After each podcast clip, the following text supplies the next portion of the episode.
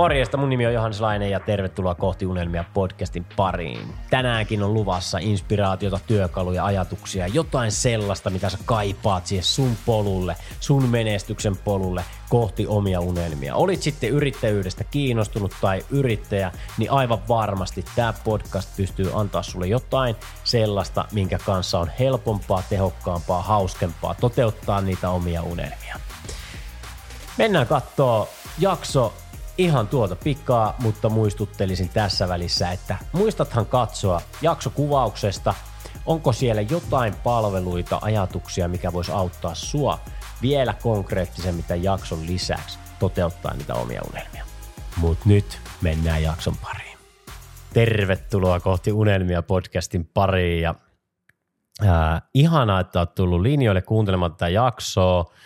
Musta on erittäin kiva ensimmäinen paikallinen vieras saada tänään studioon. Eli ollaan siis kohti unelmia toimistolla kautta studiolla järven päässä ja tajusin yksi päivä, että olisi kiva saada enemmän paikallisia vieraita tänne ja alkaa niin kuin enemmän vaikuttamaan myös täällä järven päässä tällä podcastilla, mutta myös ylipäätään tutustua enemmän järvenpääläisiin ja mikä se mukavampi tapa kuin kutsua hyviä tyyppejä sitten tänne studiolle nauhoituksiin ja istutaan alas ja otetaan ohakunen komputsat tuosta maksettu mainos.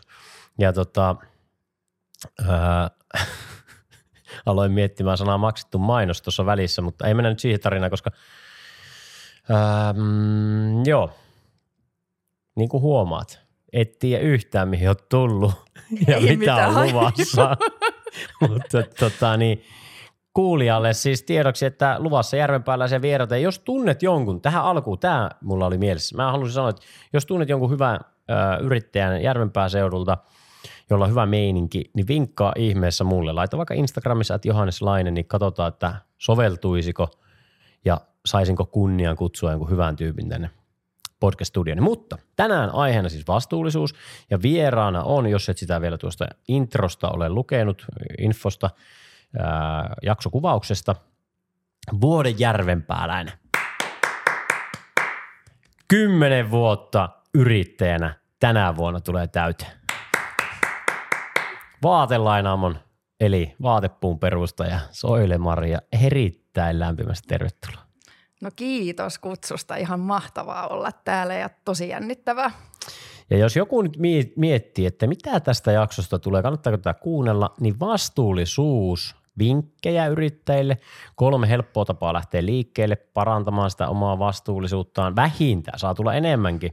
Ja sitten puhutaan yrittäjän hyvinvoinnista ja sinne oivallutetaan sinua rakas kuuntelija. Ja kenties jotain muuta, aimo annos inspiraatiota ja milloin mitäkin, mutta lähdetäänpä siitä liikkeelle, että kuka sä oot? Joo, niin kuin sanoit, niin tuore vuoden järvenpääläinen 2023, eli tuossa itsenäisyyspäivänä sain Järvenpään nuorkauppakamarin ää, tunnustuksen tuolla Järvenpäätalolla ja se on tämmöiselle Järvenpään ää, oikeasti himodikkarille ja itse niin kuin, ää, brändilähettiläälle aikamoinen kunnia. Ää, sitä palkintoa siis jaettu tosi pitkä. Ja itse asiassa tässä on sulle vinkki, kun sä kysyit, että ketä järvenpääläisiä kannattaisi kutsua, niin siis aikaisempina vuosina muun muassa tämän hupean palkinnon on saanut siis ää, meidän Sittarin ää, maailman parhaan ruokakaupan yrittäjä Markku Hautala on ollut aiemmin, eli aika kova, kova tyyppi. Siinä olisi sulle tähän Siinä podcastiin ty- mielenkiintoinen tyyppi. Ja sitten muun muassa palkinnon joskus on saanut esimerkiksi, ää, oliko se oliko potkunyrkkeilyn Euroopan mestari Akseli Saurama. Hei, mä tapasin hänet öö, tuolla osteopatiaklinikalla kylmähoidon ah! painetankkien parissa. No niin, tä- Minä siis menin tuoreen Euroopan mestarin jälkeen siihen happitankki. Kylläpä siellä tuntui niinku voittajalta. Ai mahtavaa. Hän oli voittanut ihan niinku viikko sitten tai jotain alle sitä ja – ei että, siinä, tunsi ole, siinä oli jotain semmoista jännitystä ilmasta, ihan kuin olisi ollut Euroopan mestari itsekin. Ai se testosteronia hiki siellä. Se on makea. Ei vitsi, joo, päästään varmaan tohonkin. Käydään, mäkin käyn siinä samassa tankissa siis palautumassa. Niin Ai sieltä et. tulee varmaan voittajia.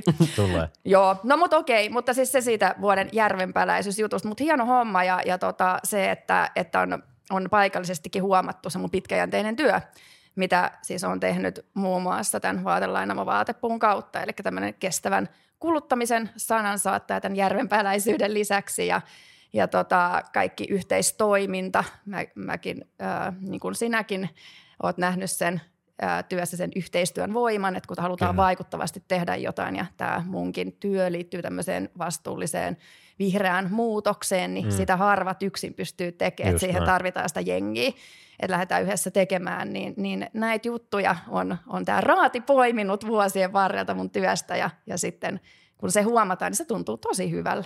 Mahtavaa. Joo. Ja onnittelut vielä, oikeasti kova juttu siis. En tiedä, miten, miten paljon sitä niin kuin on osallistujia ikään kuin, tai kuinka monta ehdokasta siellä on vuosittain, tai mi- miten, mitenkä niin kuin vaikea prosessi se on ollut, mutta joka tapauksessa vuoden järven päällä niin se on kova, kova juttu ehdottomasti, ja nyt vaan kaikki ilo irti siitä tittelistä vuoden ajan markkinoinnillisestikin tällainen ystävän vinkkaus, että sitä kannattaa kyllä viestiä. Joo, toi on myös hyvä pointti kyllä itse asiassa. Mä aiemminkin sanon, mä aika onnekas, mä sanon aika vuosien varrella on mun työtä tunnustettu aiemminkin. Sitten monesti me yrittäjät ja suomalaiset ollaan vähän semmoisia, että no en minä kehtaa mm. nyt ja tämmöinen CV joku merkintä ja näin. Niin, niin mäkin kyllä ihan sanoin ihan suoraan nuorkauppakamarin väelle, että, että mä kyllä pommita. IGCkin laitoin heti, heti bioesittely, että vuoden järvenpääläinen. Ylpeänä. Joo. joo, joo. Siis tämä ei mene ihan samaa kastia, mutta mä oon ottanut ilo irti ihan siitäkin, että kun neljä konkurssia, niin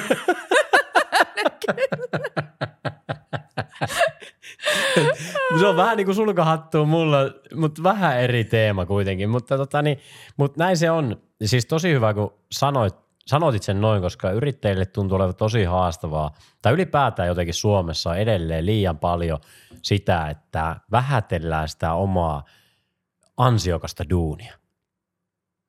Joo, on kyllä samaa mieltä. Ja se liittyy myös, myös ehkä päivän teemaan tähän vastuullisuusasiaan. Eli monet tekee tosi hyvää työtä, mutta just sen näkyväksi Mut tekeminen. Niin, niin. niin, aivan. No mutta hei, mennäänpä sinne kymmenen vuotta sitten, kun susta tuli yrittäjä, niin miten, miten sä oot tämmöiseen hulluuteen päätynyt? No sepä se sattuman kautta, niin kuin yleensähän nämä menee. menee. Tota, en ole, siis mä oon, mä oon yrittäjäperheen kasvatti, että sinänsä niin kuin sieltä äidinmaidosta ja saanut semmoisen tekemisen meiningin, että on, on kova tekemään asioita, ja, mutta en ole niin ikinä ajatellut, että haluan yrittäjäksi tai en halua yrittäjäksi tai jotain muuta. Ja sanotaanko, että vaatepuu olisi voinut ihan hyvin olla vaikka yhdistys. Eli mä olin mm. silloin töissä mun semmoisessa äh, ihan unelmien työssä kolmannella sektorilla. Ja tota, mä oon aina ollut, niin kuin kuvailin, semmoinen kädet savessa tyyppi ja tosi semmoinen niin kuin, mm, kri, yhteiskuntakriittinen, miten voisi sanoa, aina kun semmoisen nähnyt jotain epäoikeudenmukaista, niin aina halunnut puuttua asioihin ja tehdä jotain asioille. Ihan aina. Ja tota, siis ihan nuoresta asti ja sen takia mä siis aikoinaan halusinkin mennä järjestöön töihin, koska siellä voi tehdä niin kuin merkityksellisiä töitä kädet savessa ja itse nähdä sen työn tulokset.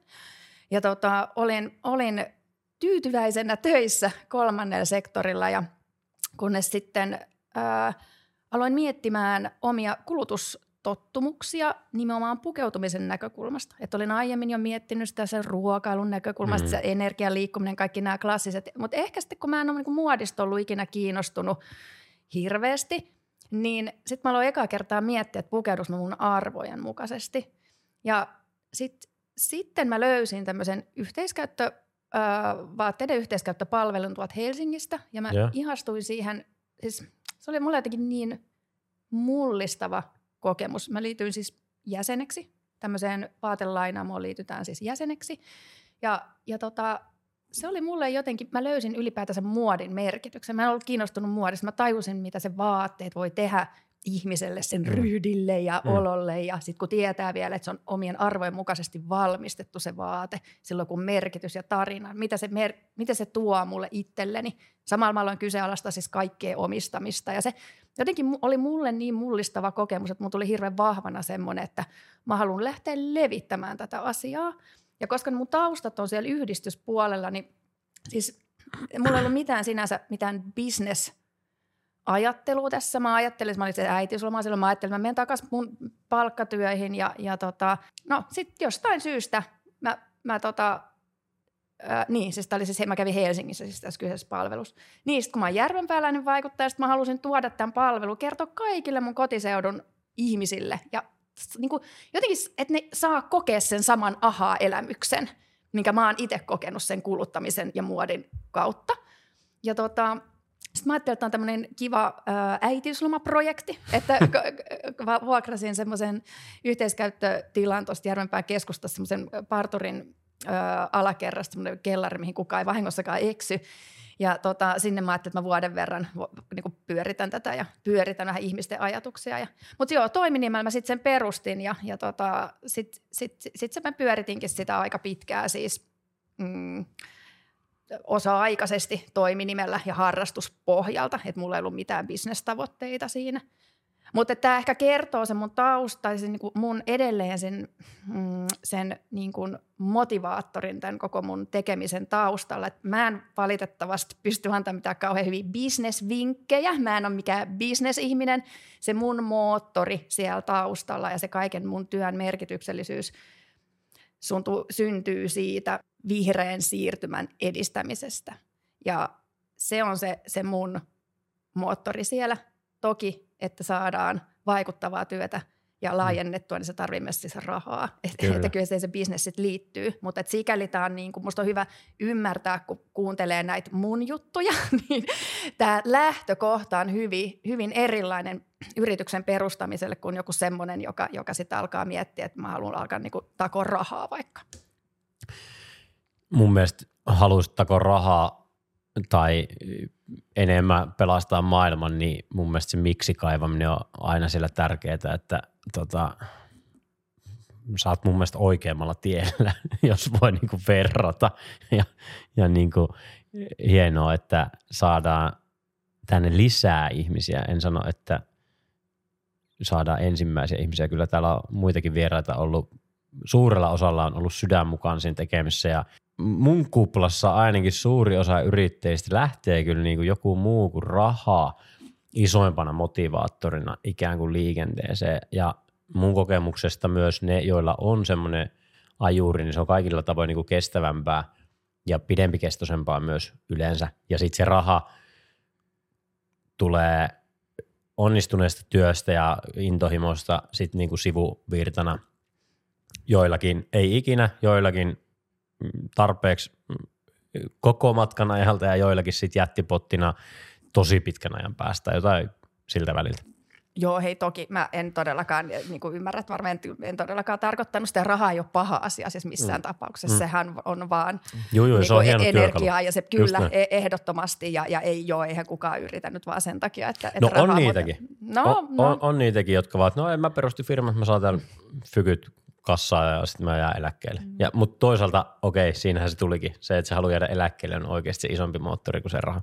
Mi, mi, mikä se, niin kuin, oliko se vaan, että sä haluat levittää vai oliko sulla joku semmoinen, että vuonna 2000 jotain sinä sitten olet tilanteessa X ja se ajoi sua eteenpäin vai muistatko sitä, että mikä siellä oli? Oliko se vaan niin kuin se into jakaa eteenpäin tätä, että hei, kaikkien pitää olla vihreät? No joo, siis kyllä alussa siis nimenomaan, eli viisi vuotta tota tein, tein tota silleen hyvinkin ö, epämääräisesti, ja, ja, mutta se, se lähti vaan organisesti leviämään. Se on niin ihan käsittämätöntä, mitä siinä tapahtuu, että ihmiset vaan otti ja koki sen palvelun semmoiseksi, että, että mä vastaan johonkin niiden tarpeeseen ja haluun. Mahtavaa ja, ja, ja tota, tekemättä siis yhtään markkinointia. Ihmiset, jotka löysi sen, mein, sen palvelun, niin ne innoissaan, yhtä innoissaan kuin minä, niin halus, halus vaan lähteä levittämään ja kertoa siitä asiasta eteenpäin. Ja sitten tuli yhteydenottoja muista kaupungeista, että hei, mekin halutaan perustaa tämmöinen, mikä tämä on. Ja, ja sitten autoin muita, muita perustamia omiita ja sitten myös tota, vähän franchising periaatteita mun levisi muihin kaupunkeihin ja ja tota, et, et se, se, oli se alku ja siinä ei ollut minkäännäköisiä niin kuin siis tavoitteita. Et se, se oli vaan semmoinen mun, mun sivuharrastus. Ja silloin pitää myös miettiä sitä, että mitä, millainen maailma oli silloin kymmenen vuotta sitten. Mm. Kun puhutaan tämmöisestä yhteiskäytöstä ja jakamistaloudesta, niin silloin siis eihän tota Airbnb, ei, niin, niin, ei ollut kaupunkipyöriä, Mit, mitkä nyt kaikki on meillä itsestään selviä? CD-levy ehkä ostettiin vielä silloin, Spotify, ei, ei, ei se ei ollut Eikö se ollut Spotifyta no, kymmenen vuotta No Voi... oliko se? No ehkä ei ihan, ei ole ehkä niin mainstream, oliko se? En, en no, no, uh... Ei pysty muistamaan, mutta joo, anyway, No anyway, ajat on pointti. ollut eri jo Joo. kymmenen vuotta sitten, kyllä. Et kyllä, niin, et kyllä niin ihmiset vähän miet, kyseenalaisti, että minkä takia arkivaatteitakin siis Mm. pitäisi, la- että kaikki tajuu heti se, että, vuokra, että vuokrata se juhlapuku, sehän on Mm. ihan per, perinteistä, mutta tämä vaatelaina, kun se liittyy tämmöinen niin kuin kuukausimaksulle, niin kuin Spotify tai Netflix, että et sä Mm. maksat se kuukausimaksu ja sitten sä voit käydä käyttää sitä niin paljon kuin tykkäät Mm. ja, ja ihmisillä ei ole yleensä viikoittain juhlia, eli sä myös lainaat Mm. niitä arkivaatit, jätät sen ostamatta sen hit, kevään hittivärisen paidan ja fiilistelet sen hetken vaan. Niin tota, mutta se, se, se, ei ollut tuttu ajatus silloin millään tavalla, niin kyllä sitä joutuu aika paljon sit niinku kans niinku perustelee ja avaamaan ihmisille, mutta ketkä pääsivät siihen niinku jyvälle, niin se lähti aika kivasti eteenpäin. Ja sitten 2008, mä olin siis viisi vuotta tehnyt, 2018 oli sitten semmoinen niinku käänteen tekevä vuosi omalla tavallaan. Silloin tuli tota, semmoinen uusi, tää, julkaistiin iso tämmöinen ilmastoraportti, jossa tota, äh, kerrottiin, että, että maailma onkin menossa pahempaan suuntaan ää, niin kuin ennustettua ää, nopeammalla tahdilla. No ja tota, si- silloin lanseerattiin, jos muistat, siis tämmöinen ilmastoahdistus. Puhuttiin, että kaikilla on ilmastoahdistus. Joo. ja kaikki mieti hädessä, että mitä mä voin tehdä, mitä mä voin tehdä, Mm. tämä maailma ei tuhoudu. Ja, ja siitä lähti semmoinen, ja samaan aikaan siis Elle MacArthurin säätiö julkaisi tämmöisen niin kuin tekstiilin äh, niin kuin, äh, vaikutuksia ympäristöön ja ilmastoon, tämmöisen ison raportin. Niin tota, se oli semmoinen aika kuhina vuosi. Ja, ja tota, siinä kohtaa mä sitten tajusin itsekin jotenkin, että hei, että nyt täällä on, tässä on nyt nämä bisnesmahdollisuudet. Mm. Ja sitten siinä kohtaa mä aloin niin miettimään, mä jättäydyn pois sit päivätyöstä ja aloin sitten, sitten niin kuin kehittää enemmänkin niitä niin kuin bisneksenä. Joo. Tota, joo. Mo- monta liikettä on ollut parhaimmillaan ja mikä tilanne on tänä päivänä? No siihen aikaan oli viisi toimipistettä, eli täältä Järvenpäässä, Helsingissä, Tampereella, Turussa, Jyväskylässä. Ja tota, no sitten kuuluisa covid-vuosi tuli ja nyt on kolme. Eli Helsinki ja Turku ja Järvenpää tällä hetkellä. Ja nyt tällä hetkellä ei ole ehkä ihan aktiivisenakaan nyt avaamassa nyt noita kivijalkoja, että pitäisi ehkä enemmän keskittyä sitä siihen verkkopuolta. Kyllä, ja sitten skaalautuvaa liiketoimintamallia. Joo. Yes. Mahtavaa. Ehkä se on mm, sekä hyvässä että pahassa tätä päivää toi verkkobisneksen tekeminen. Siinä on puolessa. On niin kiva aina kohdata ihmiset oikeasti siellä kivijalassa versus diginä, mutta sitten se kivijalka on aika haastavaa bisnesmallina ja skaalautumisen kannalta, niin aika paljon vaatii enemmän fykyä. Tota, no mites, hei, jos mennään vähän niin kuin vastuullisuuteen, mitä mi, niin kuin ensimmäisenä tulee mulle väkisinkin sellainen ajatus, että no mitä se vastuullisuus niin kuin tarkoittaa tai miten sä koet, että kun, jos me nyt hypätään tähän vastuullisuuteen, niin Mm. monelle tulee varmaan mieleen se, että no kierrätetään banaaninkuoret ja tota, niin kuin jätetään lentokone eh, niin kuin käyttämättä. Mutta miten sä koet, että mistä kaikista eri tavoilta sitä voisi tarkastella ja sä nyt edistät eh, ehkä eniten niin kuin sitä nimenomaan sitä, sitä no et sitä banaanikuorten kierrättämistä, mutta niin kuin, ää, ekologista ympäristövastuuta. Varmaan oikea termi. No niin, puhu sinä, enkä minä. En osaa Kerro edes oikeita termejä. Mutta ei ole helppo. No siis ei ei oo. oo. Hyvin sä vedät, koska siis tämä on tosi vaikea. Siis vastuullisuus merkitsee niin paljon eri asioita. Se on niin monta eri tulokulmaa. Ja sen takia siis kaikkihan, kaikilla, siis meillä on puurot ja vellit sekaisin ja, Mm. ja sitä yritetään määritellä ja avata. Ja silloin kun sitä termiä käytetään, niin silloin oikeasti pitäisi pystyäkin sit näkee aika äh, tämän, tämän asian niin kuin ytimessä olevana äh, henkilönä, niin sitä aika leväperäisesti käytetään joskus tiedostamatta ja sitten joskus voidaan vähän niin kuin viherpesut nimissäkin vähän, Mhm. mm-hmm. vähän tie, tiedostaenkin käyttää sitä Aika vastuullisuustermiä. Kyllä, koska se on jo omalla tavallaan semmoinen muoti, muoti tota, sana. Mutta mut joo, ehkä se mun osaaminen tällä hetkellä just jo, jo liittyy niinku siihen, siihen niinku kuluttajakäyttäytymisen vastuullisuuteen, että sitten tota, on itse asiassa opiskelemassakin sitten niinku yritysvastuun näkökulmasta sitten sie, siellähän niinku, yleensä vastuullisuus jaetaan siis sosiaaliseen, ekologiseen ja, ja talo, taloudelliseen vastu, vastuullisuuteen. Ja esimerkiksi nyt kuluttajapuolella, missä mä vaikutan enemmän, niin, niin tota siellä kuluttajat harvemmin kyse, kyselee niin kuin yrityksen talousvastuusta. Mm, että et, et tämä teema, minkä ympärillä mä pyörin, niin on, on se vastata siihen kuluttajien tarpeeseen toimia arvojen mukaisesti. Ja, ja usein se nyt, no ainakin silloin, no nyt ehkä enemmän on alkanut jo tulemaan se sosiaalinen puoli siellä enemmän esiin, kun on enemmänkin puhuttu just esimerkiksi pikamuotiketjujen ää, työntekijöiden, tuotantotyöntekijöiden huonosta olosuhteista, mm. mutta silloin just vaikka vuonna silloin 2018 niin se ympäristö oli se, yeah. oli se ykkösjuttu. Joo. Mä, mä menen solmuun. Liian monta hienoa termiä. Tä, tässä nähdään se, että mä, mä hyppäsin myös vähän epämukavuusalueelle niin sinänsä, koska mä tiesin, että tässä tulee termistöä, mi- mihin mulle ei ole niinku ihan valtavaa osaamista, mutta kyllä nyt ainakin toistaiseksi on vielä niinku jotenkuten kärryllä. Tota, no miten, miten silleen ku, kuulijoissa on monenlaista yrittäjää yrittäjyydestä haaveilevaa ja sitten on varmasti myös niinku joita ei yrittäjyys kiinnosta laisinkaan, mutta podcastini on kuitenkin tarkoitettu ennen kaikkea niinku yrittäjyyteen ää, tai yrittäjyysteeman ympäri, ympärillä yrittäjyydestä kiinnostuneille. Kyllä oli vaikea, vaikea reitti ensin tarkoitussana. Yrittäjyydestä kiinnostuneille, niin miten, miten sä niin sanoisit sitten, että miten, miten yrittäjä voisi lähteä liikkeelle ja jos nyt on niin ollut ekologisesta vastuusta on niin isot trendit ollut ja on varmasti niin jatkossakin, koska ongelma on edelleen läsnä. Ja jos sosiaalinen on niin kuin nousemassa, niin onko jossain vaiheessa tulos vielä taloudellinen vastuu vai onko siitäkin niin kuin ollut jo paljon puhetta, mutta tämmöisiä ajatuksia mulle heräilee tässä väkisinkin, mutta mitkä olisi sellaisia asioita, mistä, mistä nyt niin kuin joku yksi yrittäjä lähtee liikkeelle miksi sen kannattaisi niin kuin pysähtyä miettimään tätä teemaa? Mm.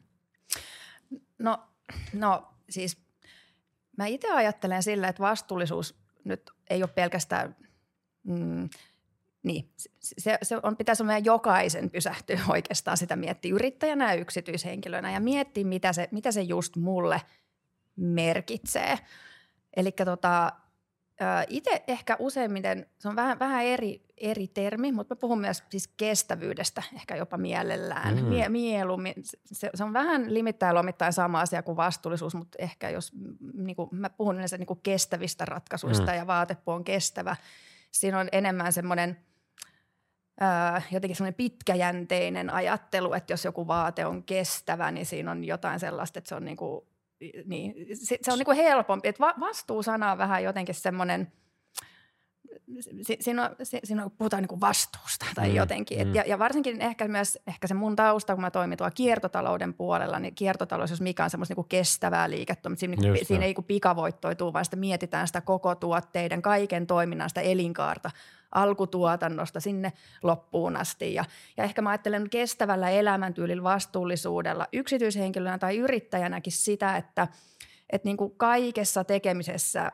te, tekee sitä ihan mitä vaan, niin tota, jotenkin niin kuin miettii mahdollisimman paljon niitä oman tekemisensä seurauksia. Mm-hmm ympäristön näkökulmasta siinä, mitä siinä lähi, ihan naapurissa tapahtuu, mitä on, miten perheelliseen se vaikuttaa itseeni ja, ja tota, edistääkö se mun hyvinvointia vai ja, ja sitten toisaalta osaa miettiä myös sinne maapallon toiselle puolelle, varsinkin kun puhutaan tästä tekstiili.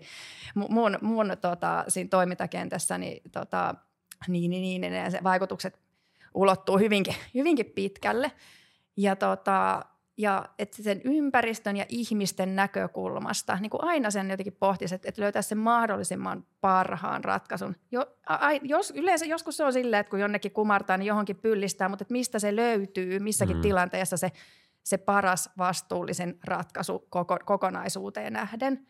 Että sit, et se, että sitten yrittäjänäkin ehkä kyllä se lähtee ennen kuin sä alat listaamaan sinne nettisivulle että sun vastuullisuustekoja, niin mm-hmm. niin ei niin semmoisilla listauksilla ja puheilla ole mitään merkitystä, ellei saa itse just sitä kelannut. Että se lähtee semmoisesta niin arvopohdinnasta jo ihan, ihan yksityishenkilönä tai yrittäjänä, että mitkä asiat on tärkeitä, tärkeitä mulle ja, ja tota, öö, sit siitä se vaan, sit, ja sitten jos on tiimissä porukkaa, niin sitten ne pitää vaan yhdessä kirjata sit mm. sinne yrityksen arvoihin ja, ja mitä se vastuullisuus. On paljon myös yrityksiä, että että joku vastuullisuuden osa-alue on ihan viimeisen päälle hiottu ja on hienot vastuullisuus raportit siinä, siinä osa-alueella ja sitten joku toinen osa on ihan, ihan retuperällä ja, ja ehkä sellaiseen vastuullisen yritystoimintaan olisi sitten kanssa niin kuin kuuluu myös, että pitäisi pystyä sitten kanssa kertoa sitten, mm. sitten että näissä, näissä asioissa ei sitten vielä, vielä, vielä niin kuin ollakaan ihan siinä pisteessä, missä ollaan, mutta tavoitteet on tämmöiset ja, ja seurantaa tehdään. Mutta joo, kyllä se niinku ihan kun miettii sitä alkua, niin sehän on ihan, ihan perus sitä arvojen miettimistä. Ja sitten kun ne on kristallinkirkkaat itsellensä ja koko tiimille ja yritykselle, niin sittenhän se joka ikinen arjen pienikin valinta tai toimi, mitä sä teet liittyen toimittajien yhteistyökumppaneiden valinta, sanat, millä sä sanotat sun ö, yrityksen tuotteita tai kohtaat sun asiakkaita, mm. ö, niin, niin sehän kaikki se, se näkyy, pitää, pitääkin heijastua Kyllä. siellä.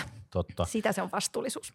Mm, mä, mä oon sanottanut itselleni 21 lopussa mä määrittelin itselleni tämmöistä viisi periaatetta liiketoimintaan nähden. Ja mä oon laittanut win-win-win. Että ihan sama mitä tekee, niin sitten tietyllä tavalla, että kaikkien pitäisi olla voittajia siinä. Ja sitten vaikka mä edelleen niin kuin pyrin tähän näin, niin tota, samaan teemaan liittyen mä muistan yksi mun vanha kaveri sanoi joskus, että mietipä Johannes, että kun ihan sama mitä tu, niin kuin tuotetaan, niin jossain vaiheessa ketjua on jotakuta riistetty.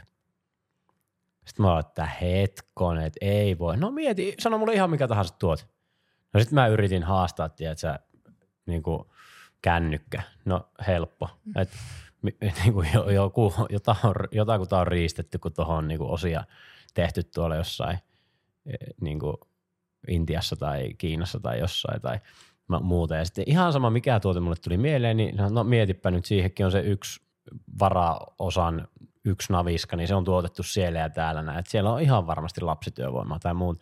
Niin tuli vähän semmoinen, niin kuin, että no toivoton hitto, olo. Niin, toivoton olo, että, niin kuin, et sä voi niin kuin, ostaa mitään sitten, että jotakuta ei olisi riistä, mutta vähän niin kuin sä sanoit, että näinhän se on, kun sä jota, jonnekin päin kumarat, niin toiseen päin sitten pyllistää. Ja valitettavasti mä en ole kyllä keksinyt mitään tuotetta. Ja sä, jos sä keksit jonkun tuotteen, missä jotakuta ei olisi riistetty jossain ketjun osassa, niin sano. Mutta mä oon edelleen siinä uskossa ja mä oon muutama kerta tätä aina jossain välissä heittänyt, että keksi, että onko jollain mielessä, että mikä olisi oikeasti silleen, että ketään ei ole riistetty missään kohtaa – ei ole kukaan vielä keksinyt sellaista, koska sitten kun se menee tarpeeksi pitkälle, niin jossain kohtaa jotakuta jonkun, ja sitten jos sitä viettii pidemmälle, niin sitten okei, okay, että on tämmöinen firma, joka nyt olisi vaikka tuote, löytyisi mukamassa tuote, mikä, että kaikki mikä siihen liittyy, niin olisi, niin sitten se, että okei, no keneltä ne ostaa sitten siihen vaikka jotain palvelua, niin sitten taas sen firman toiminnassa on jotain ei-vastuullista, ei kestävää, ei päivänvaloa kestävää välttämättä tai jotain muuta, niin – niin se on, se on vaan niin karu fakta, ehkä, tai mun mututuntumalla oleva fakta. No mitä pidemmälle ne tuotantoketju niin. menee ja tässä globaalissa niin. maailmassa, missä me ollaan tosi verkottuneita, niin sehän on tosiaan tosi vaikea hallita Kyllä. ja tietää. Että ehkä se semmoinen nyrkkisääntö sit on tossa, että mitä lähempi, nyt mennään taas paikallisuuteen mm. ja hyvä järvenpää ja kaikkea muuta. ja kyllä pidetään huolta toisista ja tuetaan ja ostetaan läheltä, niin, tota, niin – niin tota, että mitä lähempänä kyllä, se kyllä. kaikki, niin sitä turvallisempi. Ja pystytään minimoida, mm. minimoimaan sitä ja tie, tietenkin niin kuin vaikka on karu fakta, niin e, et se silti voi niin kuin olla ostamatta ja sitten se niin kuin teet niitä valintoja sun parhaan ymmärryksen ja tietämyksen puitteissa ja sillä mennään. Ja tiedät kyllä, että mistä valita, että onko vaatepuu parempi ratkaisu kuin nimeltä mainitsematon H&M. Eikö anteeksi sanoinko mä se äänen. niin, tota, niin kyllä, kyllä niissä on ihan selkeä ero – et niin, no niin, jos taas sitten miettii just tätä, että kyllähän niin kuin sitten, että, että, että pitäisi, äh, niin, tarvitaanko me vaatteita, tarvitaanko mm. me vaatepuuta. Nimenomaan. Et, et, et sitten, että kyllähän se kuluttaminen aina, mitä mm. tahansa sä teet, niin kyllähän se niin kuin jo, jotain seurauksia on johonkin suuntaan.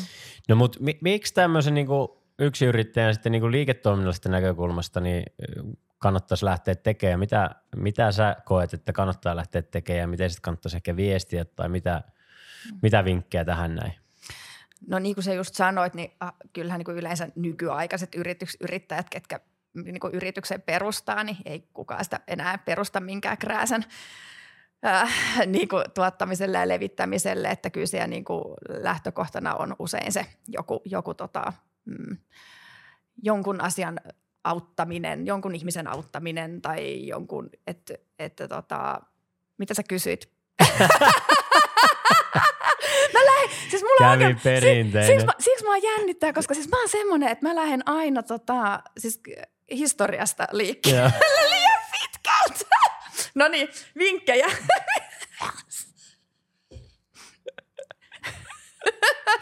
Aivan mahtavaa. ihan kesken lauseen, mä taisin mä vetää ihan muuta. No niin. Ää, mitäs kysyt? no siis tiedätkö, että tossa nyt on niinku tommonen Matti Meikäläinen, jolla on kahden ihmisen liiketoiminta ja äh, heitä kiinnostaisi niinku parantaa liiketoimintaansa ja kiinnostaisi olla vastuullisia, niin mi- mitkä niinku teemat, mitkä askelmerkit sun mielestä olisi sellaisia, mistä lähtee liikkeelle? Muuta kuin se omien arvojen kelaaminen ylipäätään. No joo, no kannattaa kuunnella sitä asiakasta. Eli asiakkaathan niin kuin vastuulliset ihmiset kyllä oikeastaan vaatia itsekin, kun jos minä asiakkaana lähden ostamaan jos jotain yritykseltä mitä, niin kyllä mä oikeastaan katon, ja että kaikki asiat siellä on kunnossa ihan kuluttajana tai yhteistyökumppaneita mm. Niin kuin etsiessäni. Että jos, jos niin kuin huomaa heti jotakin, että ei ole yhtään vastuullisuudesta puhuttu missään kohtaan tai, tai tota, jotenkin epämääräisesti siitä puhutaan, niin kyllä mun niin semmoinen luottamus siihen koko yritykseen omalla tavalla murenee jo siinä kohtaa ja etin sitten toisen ratkaisun. Eli ihan senkin näkökulmasta ja, ja, ja siis, että et, niin kuin näitä on vaan oikeastaan, jos ei ihan tekisi mieli näitä asioita miettiä, niin melkein kyllä kannattaa, koska, koska se kyllä on se tulevaisuuden edellytys oikeastaan mm. millekään liike, järkevälle ja kestävälle liiketoiminnalle. Tulee mieleen toi, sä muistat ehkä firman nimenkin, mutta joku vaatemerkki Punavuoresta, vaatekauppa tai merkki, en muista sitä, niin ne avasi täysin avoimesti, että mistä ne kulut koostuu ja mi, mitä se, olikohan se laukku, mitä ne teki ja tota, Ootko se Loviasta? Lo, joo, tai... just se. Niin ne avasi tosi niin kuin tarkkaa se avoimesti, että hei, että tämän laukun tekeminen maksaa tämän verran, raaka-aineet maksaa tämän, henkilökunta maksaa tämän, tämän verran menee vuokraa, tämän verran. Mun mielestä se oli niin kuin tosi makea ja rohkea veto. Se oli ensimmäinen, mihin mä törmäsin, että kuka oli tehnyt tolleen noin. Mitä ajatuksia tähän? Joo, no siis makee ja, ja tota, niin, toista kulurakennetta ja samalla tuolla myös perustellaan sitä, että miksi se laukku on niin paljon kalliimpi kuin sit sieltä pikamuotiketjusta vastaavan nahkalaukun ostaminen.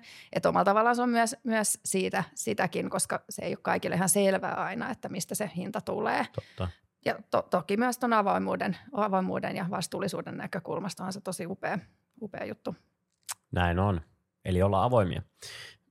Pitäisiköhän meidänkin avata, että kuinka paljon – Johanneksen podcastin tekeminen maksaa ja tämä, ei ole, ei ole halpaa lystiä kuule vieraille puhujapalkkiot ja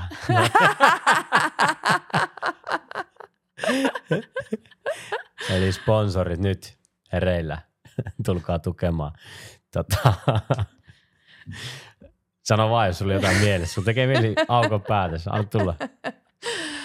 No kun mä aloin just miettiä tätä sun liiketoimintaa, tätä tilitoimiston liiketoimintaa, tätä teidän akatemia, olisiko tässä jotain just sellaista, että, niinku, että mistä niinku pääsisi nillittämään oikein, että onko tässä mitään sellaista epämääräistä tai jotain, mutta mä luulen, että jos, sut, jos mulla kävisi joku asiakkaana mielessä, niin sä kyllä pystyisit kyllä vastaamaan, mutta en mä tiedä, mikä, mikä se voisi olla. No kyllähän joku, siis tuo sosiaalinen ja taloudellinen vastuu on nyt ainakin sellaisia, mihin meillä tietyllä tavalla on ehkä suurempi merkitys kuin ekologiseen vastuullisuuteen omasta mielestäni se, että onko meidän toimisto vaikka ekologinen, niin suurempi kysymysmerkki sitten on, niin kuin, no tietyllä tavalla me ollaan itse valittu tämä, mutta kiinteistön ratkaisut merkitsee enemmän kuin meidän siihen, että ollaanko me ekologisesti vastuullisia esimerkiksi. Ja sitten toki meidän henkilökohtaiset valinnat, että ajaksi – Johannes, minkälaisella autolla ja minkälaisella Timo JNE. Timo ajaa sähköautolla, mä en vielä. Mutta tota, niin, sosiaalinen vastuu, että vaikka, että miten me pidetään me työntekijöistämme huolta ja paljon me maksetaan niille palkkaa ja niin edelleen, maksetaan muuten tavallista parempaa palkkaa.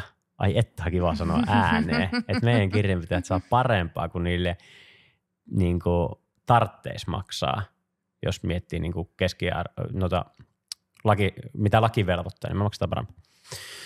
Mutta tota niin, mm, tuossa on muuten harjoitus. Mä sanoisin sun puolesta, mm-hmm. että sä voisit niin yrittäjänä miettiä sen, että mihin kaikkeen joku voisi tarttua, joka sua harmittaisi, jos joku näkisi sen tietyllä tavalla. Esimerkkinä nyt vaikka toi, että jos me maksettaisikin, että leikitään, että kirjan pitäisi, pitäisi saada kymppitonnilain mukaan palkkaa, ja sitten me ollaan neuvoteltu se paikallisella sopimuksella kahdeksaan tonniin, niin sehän olisi niin kuin aika huono juttu, jos siitä leviäisi joku tieto jonnekin niin kuin someen vaikka, eikö vaan? Mm. Niin silloinhan mun kannattaisi niin kuin miettiä se, että onko mä valmis kantaa sen riskin ja ylipäätään, että miten mä pystyn seisoa tuommoisen päätöksen takana toiminnassani.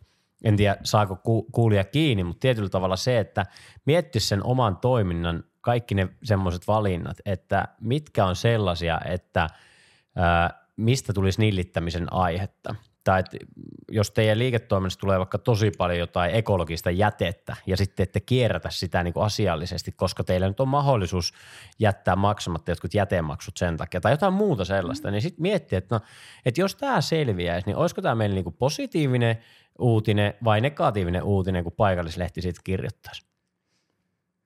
Niin, toi on totta, että jos ei, niin, että on jotain sellaista, että vähän pitää salailla, vähän hyssytellä, niin. että yrityksessä on jotain mm. sellaista, mm. niin, niin ehkä siitä just jo lähtee, että siitä voi lähteä ihan liikkeelle tässä asiassa, että sen semmoista asiat pitää saada kuntoon. Sä laitat semmoisen niinku, äh, kriitikon hatun tai sellaisen tutkijan hatun päähän ja sitten sä asetut niinku ulkopuolisen. Tämä on semmoinen kiva leikki, minkä sä voit tehdä, että sä oot niinku ulkopuolisen tota, tarkastaja niin, hattu tarkastaja, tarkastaja hattu päähän.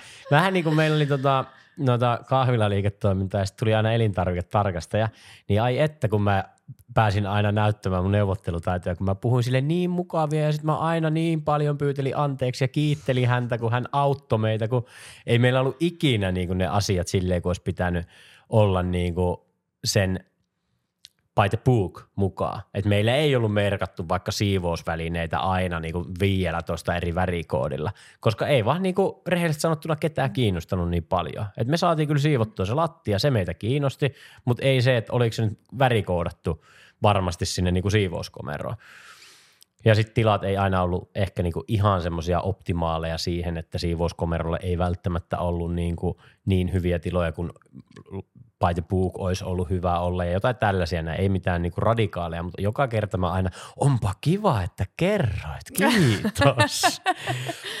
ja sitten mä kyselin aina kaikkea, se, se toimi tosi hyvin. Tässä on vähän ravintola yrittäjille vinkkiä, kun elintarviketarkastaja tulee, niin ei kannata suhtautua silleen, että – oh shit, nyt se tulee, vaan mä olin aina silleen, että nyt pitää niinku olla silleen, että onpa kiva, kun tulit. Ja pelkästään sillä, että mä otin hänet vastaan ystävällisesti, niin mä sain aina, mulla ei yhtäkään negatiivista kokemusta niistä käynneistä, koska mä en, mä mietin nyt tilanne, mä oon silleen, että vittu taas se tulee. Mm? Brr, en, en jaksa yhtään sitä. Niin kyllä se nyt näkyy sun naamasta ja sit sun asenteesta sitä kohtaan ja se on ihminen, se tarkastajakin, vaikka se on ihan sanonko mistä, mitä ne tekee. Mutta niin kuin, ja sillä on niin kuin tärkeä pointti, en mä sitä sano. Mutta välillä ne voisi olla vähän niin kuin ei niin tarkkaa jostain asioista, koska ei niillä ole niin oikeasti sinne maalaisjärkeä aina mukaan. Mutta sitten ne otti maalaisjärjen mukaan, kun niitä kohdeltiin kuin ihmisiä. Joo, ja siis ylipäätänsä siis ihmisten ko- kohtaaminen ja kaikki, kyllähän se, se vaikuttaa mm. siihen. Joo, että sehän, juu, juu, just niin kuin sanoit, ja kyllä pystyy niin kuin, niin, niin paljon vaikuttaa Joo, että va- vaikka ikäviäkin juttuja tai vaikka ihan mikä tahansa muukin. Mä, siis mä oon saanut, joo, ymmärrän tuolla elintarvikepuolella, mikä on mulle siis ihan mysteeri, ei, ei mulle mitään kokemusta, niin siellä on siis tosi todella äh, niin kuin haastavia ja ko- kovaa seulantaa, niin kuin pitää varmasti ollakin. Mutta joo, saan kiinni kyllä tosta noin. Ja huippu, että olet ollut tämän jakson parissa. Pienen pieni tauko, nimittäin kaupallinen tauko. Jotta nämä podcast-tuotannot jatkuu kenties jopa tiiviimmässä tahdissa ja laadukkaampana, niin mä pyydän sua katsomaan tuosta alta jaksokuvauksesta, että mikä palvelu siellä kenties resonoisi sinua ja haluaisit ottaa siitä lisää selvää. Varsinkin jos oot pienyrittäjä, yksin yrittäjä, joka kaipaa apua, palvelua, tukea siihen kasvun matkalle, niin kohti Unelmia Akatemia ja kohti Unelmia tilitoimisto sun kannattaa ehdottomasti tarkastaa hiukkasen syvemmältä. Sen lisäksi siellä saattaa löytyä jotain muita palveluita, diilejä, etuja tai kenties tarjot mulle kupin kahvia, mutta näillä kaupallisilla tiedotteilla eteenpäin ja mennään takaisin jakso pariin. No miten sä nyt, hei, voisit sä vetää vähän jotain sellaista niinku, nyt yrittäjä, kolme helppoa semmoista vinkkiä tapaa, mitä parantaa siihen kohti vastuullisempaa liiketoimintaa. Ja ennen kaikkea siitä ehkä viestimistä. Miten sitä niin vastuullisuudesta saisi enemmän irti, koska mä tietenkin uskon ja toivon ja luotan sinuun, rakas kuulija, että sulla on kaikki tosi hyvin. Että et sä niin heitä jätettä tonne viereiseen puistikkoon, etkä sä niin maksa liian vähän liksaa sun työntekijöille ja sä oot hyvä tyyppi. Mutta miten siitä voitaisiin, niin mitä upgradeausta siihen voisi tehdä? No niin, Soile Maria, vinkit. Tässä täs puhuu semmoinen, jolla itsellä ei olisi nettisivuilla sitä vastuullisuusosioa, että tuota, siinä, siinä mielessä, että... Hei, nyt me se... laitetaan molemmat semmoinen vastuullisuusosio nettisivuille, koska ei mullakaan varmaan ole. No, Mutta mut se on oikeasti, siitä on hyvä lähteä liikkeelle. Se on aika helppo. Numero yksi. Kyllä. Joo, mitä muuta? Öö, mitäs muuta siihen vastuullisuusviestintään sitten? No kyllä siinä pitää olla sitten niitä tekoja tosiaan siellä taustalla ja, ja, ja sitten mielellään sitä niinku seurantaa siellä myös, ja, jo, joista sitten on helppo viestiä, että on jotain konkreettista siellä Ehkä ja eteenpäin menevää. siihen liittyy. No kyllä, seuranta, tavoitteita mm. ja seuranta siihen. Mä muistan yhden mm, tota, nimeltä mainitsemattoman kaverini, joka oli ylpeä siitä, että hän maksoi aina parempaa liksaa, kun oli tarve ravintolalan toimia, niin hän maksoi aina 10 senttiä parempaa liksaa. mutta mun mielestä se oli niin hyvä, että se oli parempi, mutta sitten se tavoite olisi voinut olla vaikka, että no hän tavoittelee sitä, että hän pystyisi maksamaan vaikka 50 senttiä parempaa liksaa.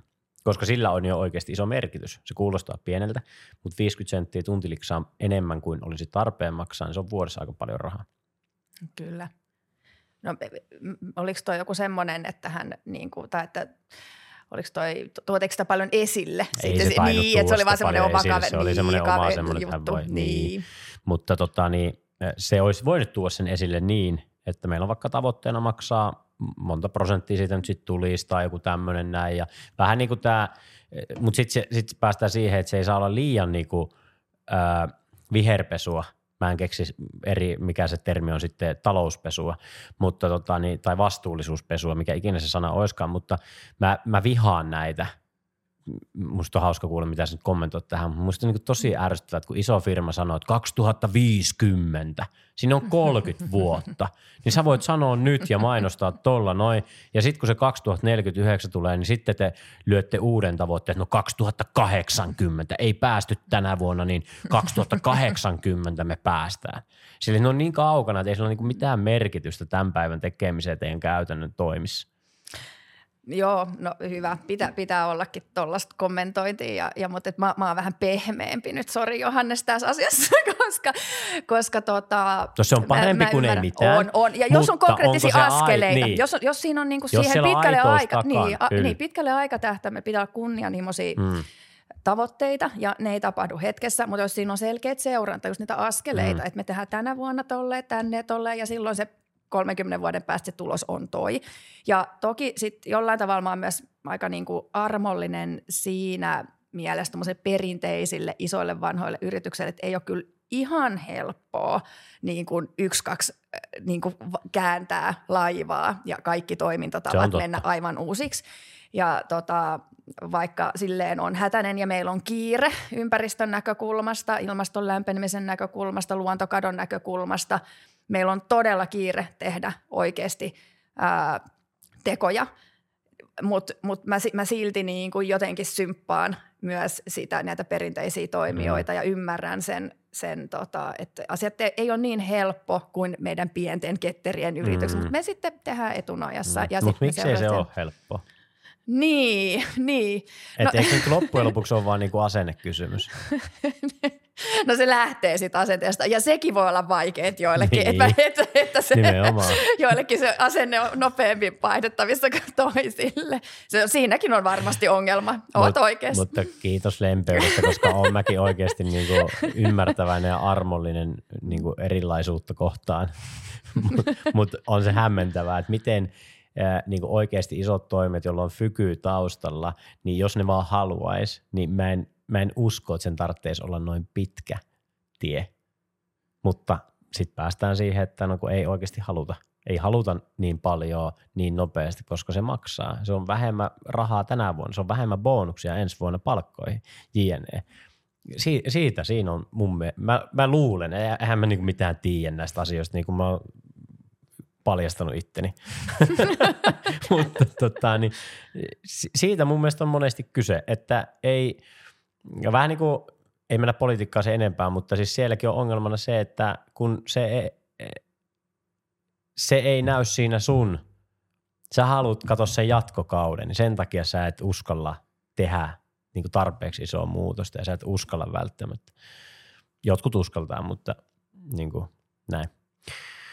Joo, raha ja maine, valta. Raha ja valta, ne on siellä pirut perhana siellä ihmisen motiiveissa. Oot oikeassa varmasti. Jes, Joo. sainpas mä sitä lempeyttä vähän sieltä.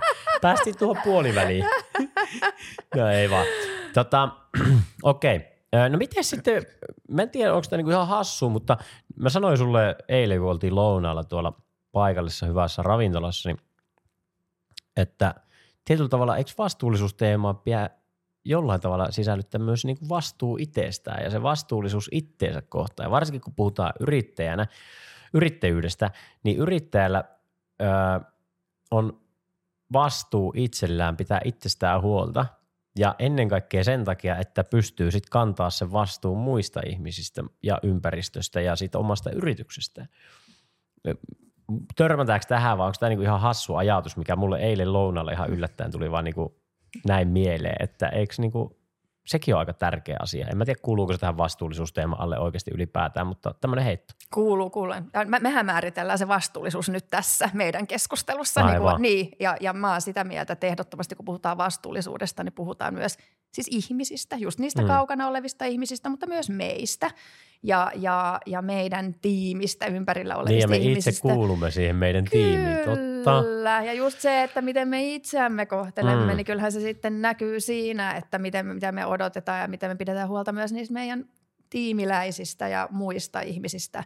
Että ihan äärimmäisen tärkeää on myös se itsestä huoleen pitäminen ja, ja lähimmäisistä mu- muistakin. Että se semmoinen, kyllä se balanssi sitten, mit, mitä se kelläkin sit on esimerkiksi työnteon ja palautumisen suhteen ja, ja mitä, se, ku, mitä kukin tarvitsee siinä elämässä. Että elämä on aika paljon muutakin kuin sitä työtä, vaikka se yrittäjän aika kokonaisvaltaista on.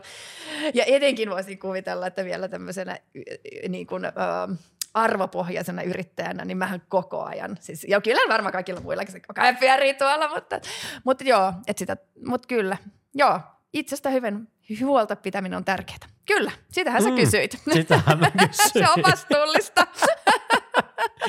tota, no miten sä pidät itsestä sitten huolta? Mitä se sulle tarkoittaa se itsestä huolipitäminen? Huolipitäminen. Huoli Oikeasti, pitäminen. jos linjoilla on joku, joka voisi pitää, myydä mulle semmoisen niin äidinkielen valmennuksen, niin siitä ei olisi haittaa. Mua hirvittää nyt ihan hirveästi esimerkiksi. Mä lähetin mun kirjan kustantajalle nyt niin kuin silleen, että nyt sä saat tehdä taikojas. Ja sitten tota, mä juttelin meidän kirjakerhon kanssa. Meillä on tämmöinen kirjailijakerho, siis kolme, ää, tai meitä on neljä henkilöä, mutta kolme kirjaa tulee niin kuin saman kustantajan kautta ja samalla myyntipuhelulla niin kuin meidät sinne niin kuin könttänä kustantamolle.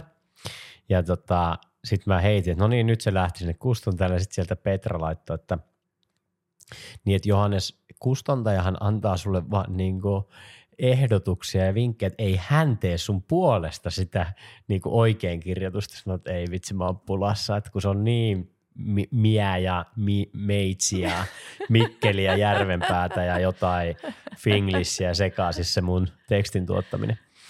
Menipä taas ihan raiteille, mutta nyt sinä saat vastata kysymykseen. Jä- Jätitkö sä tollasen vai kir- oot sen kirjoittanut sen jotenkin eri tavalla vai jätitkö siihen tuollaista erilaista No slagia? hei, tämä on hyvä kysymys. Mm. Ja jos tämä jakso ehti tulla ajoissa pihalle tai sä siellä Instagramissa kuulet tämän, niin olisi kiva kuulla, että lukisitko kirjan, joka on puhekielellä kirjoitettu? Mm.